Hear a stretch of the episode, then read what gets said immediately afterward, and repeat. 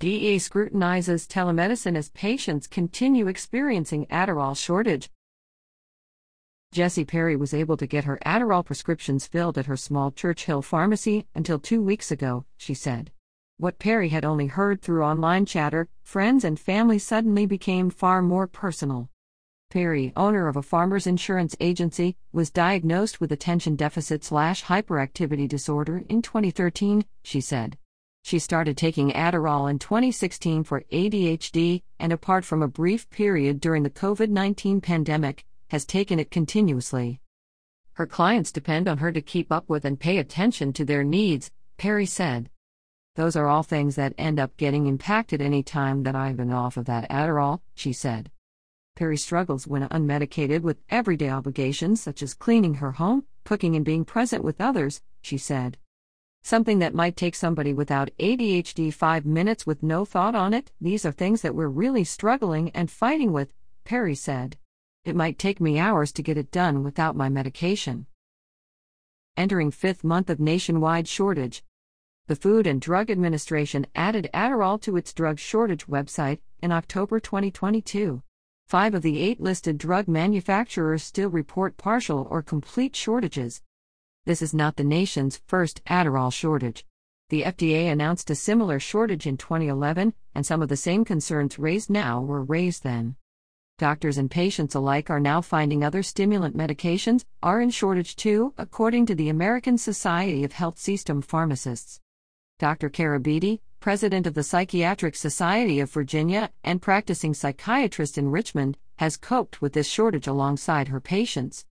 Beatty spoke with a Capital News Service reporter in November twenty twenty-two, one month after the shortage began.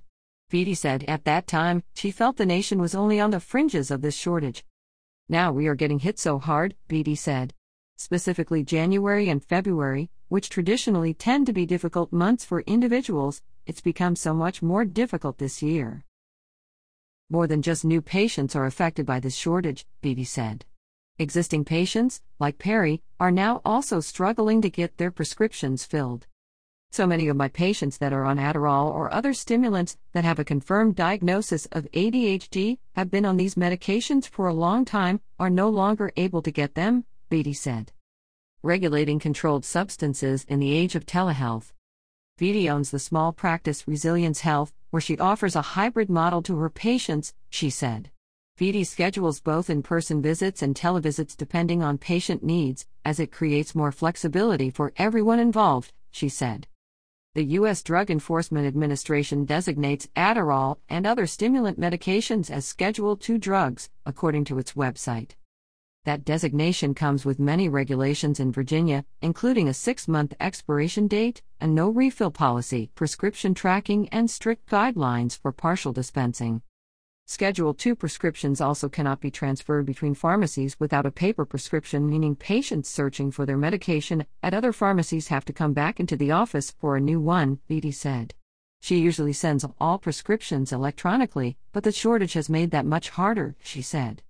The use of telemedicine spiked during the COVID nineteen pandemic. Rates have since stabilized, but use of telemedicine in twenty twenty-one remained thirty-eight times higher than pre-pandemic levels, according to a study by the consulting firm McKinsey and Company.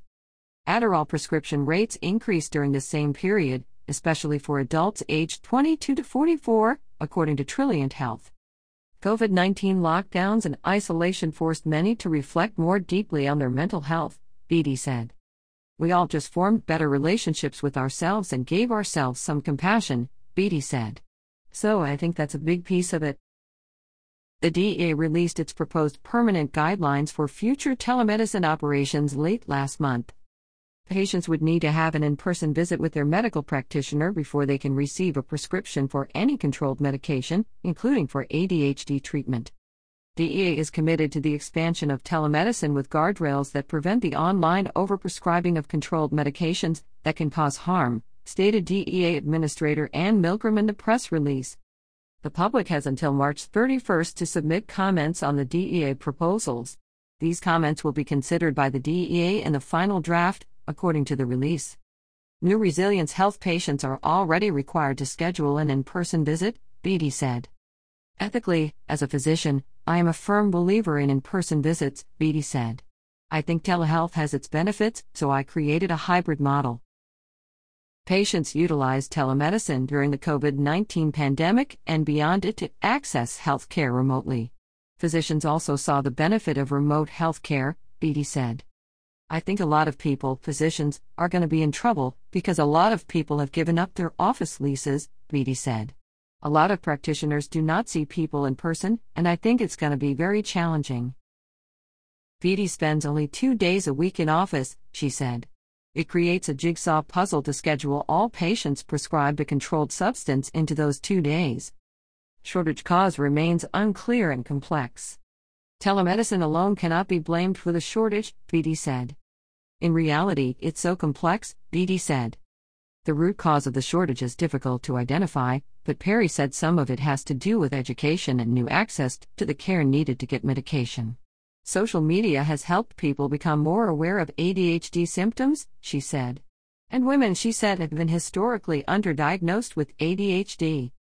Females don't show the same symptoms and signs as our male cohorts, who tend to be more hyperactive, and it gets caught at a young age, Beatty said. There is a stigma associated with stimulant medication that Perry said leads people to think it is being abused.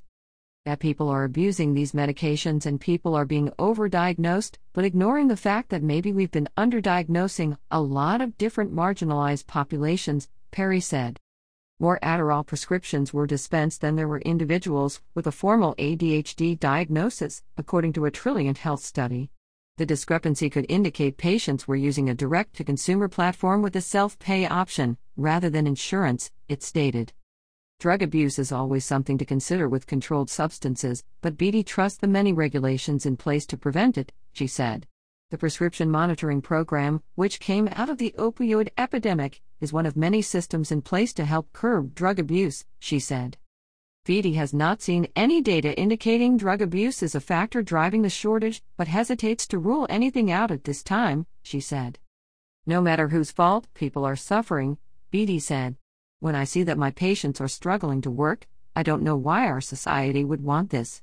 This is really detrimental to people's well-being. Finding a solution appears equally complicated. U S House Representative Abigail Spanberger, Democrat Virginia, last December urged leadership across the country to respond in force to the shortage. Patients who rely on Adderall to function daily deserve a comprehensive federal response to ensure access to their medications, Spanberger stated in a press release. Given the complicated regulatory framework around controlled substances and the incentives in the drug industry, addressing the shortage of Adderall will require coordination between F D A, D E A, and industry. Perry is prescribed both short and extended-release Adderall to manage her A D H D symptoms, she said. She is currently rationing what stock she has left after multiple pharmacy searches have come up short. This is getting really bad, Perry stated in a follow-up email. The struggles are not simply a lack of focus or not listening, she said. These are things that are absolutely essential daily tasks that we're trying to get done, Perry said. We just aren't able to do them in an effective manner at all unless we're medicated.